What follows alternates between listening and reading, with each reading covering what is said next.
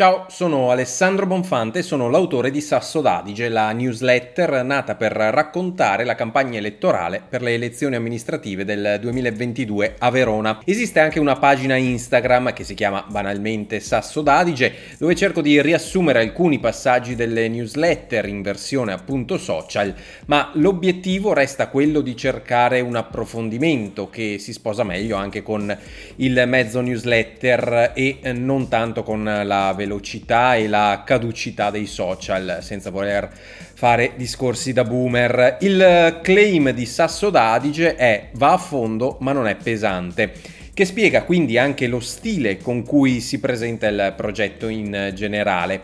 Uno dei motivi per iscriversi a Sasso d'Adige potrebbe essere per esempio quello di riuscire a capire i meme della politica veronese senza dover cercare nei commenti. E eh, mi dispiace per il tono impostato che ho in questa newsletter, in, questa, in questo podcast, ma eh, purtroppo mi sono dovuto scrivere dei punti, se no poi mi dimenticavo le cose e, ehm, e insomma leggo un po' con questo tono da giornalista e mi dispiace.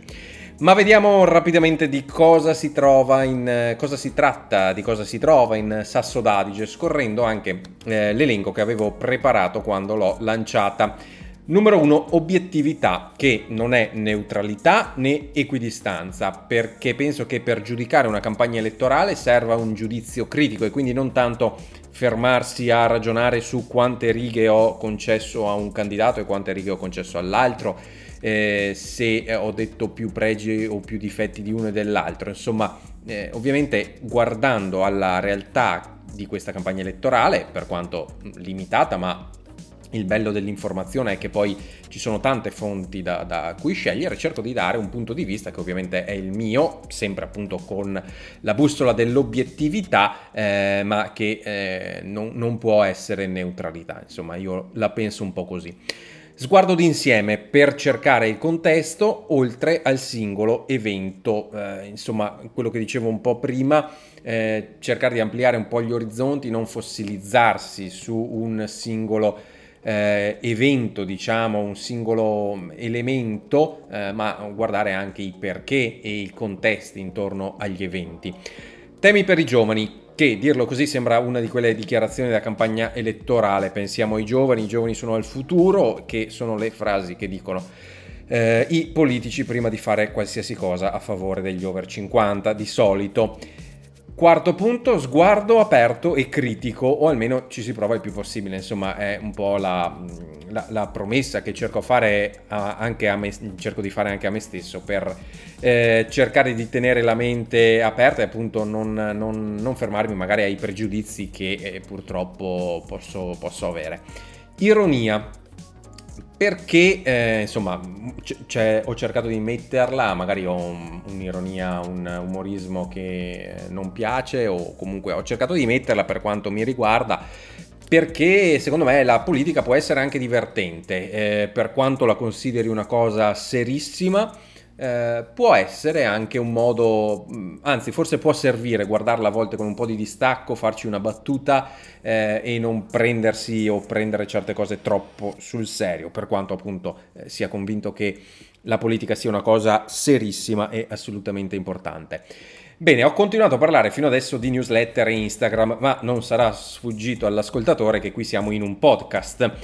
In effetti la prima idea embrionale di Sassodagi è stata proprio un podcast, poi virata sulla newsletter. Ma quindi perché adesso a due giorni dal ballottaggio arriva il podcast? Perché innanzitutto, innanzitutto, eh, ma non farò tagli perché no, non, non, ne ho tempo e non ne ho voglia, eh, quindi beccatevi la mia pronuncia veneta con la Z. Eh, perché innanzitutto Sasso d'Adige sopravviverà alla campagna elettorale e se non è una minaccia, eh, sebbene questa eh, abbia fino adesso avuto una mm, eh, cadenza eh, per quanto riguarda la newsletter di due volte alla settimana, eh, non terrà questa cadenza perché mm, è, mm, è, un po' pesantuccia, ma continuerà comunque a raccontare la politica amministrativa di Verona anche eh, dopo che sarà eletto il, il sindaco o, o confermato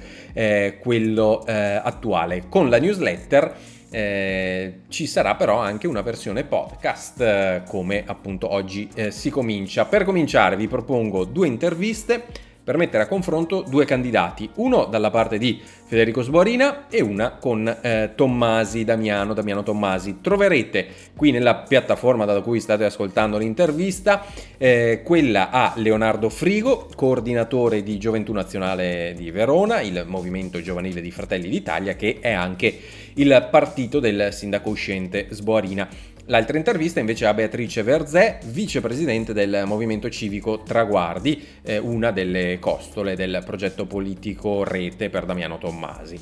Ovviamente sono graditi feedback anche sulla mia pronuncia delle Z e delle S in modo molto veneto, ma se ascoltate questa newsletter immagino siate veneti e veronesi, quindi non potete eh, dire eh, cornuto all'asino eh, cioè sarebbe come il bue che dice cornuto all'asino. Eh, che bello sbagliare un detto popolare. Sono graditi feedback, dicevo, i contatti li trovate sulla pagina Instagram, non mi resta che eh, lasciarvi alle due interviste e ai prossimi appuntamenti con la newsletter e il podcast Sasso Dadige, che trovate appunto anche su Instagram come Sasso Dadige, scritto tutto attaccato. Eh, quindi non mi resta che dire buon ascolto.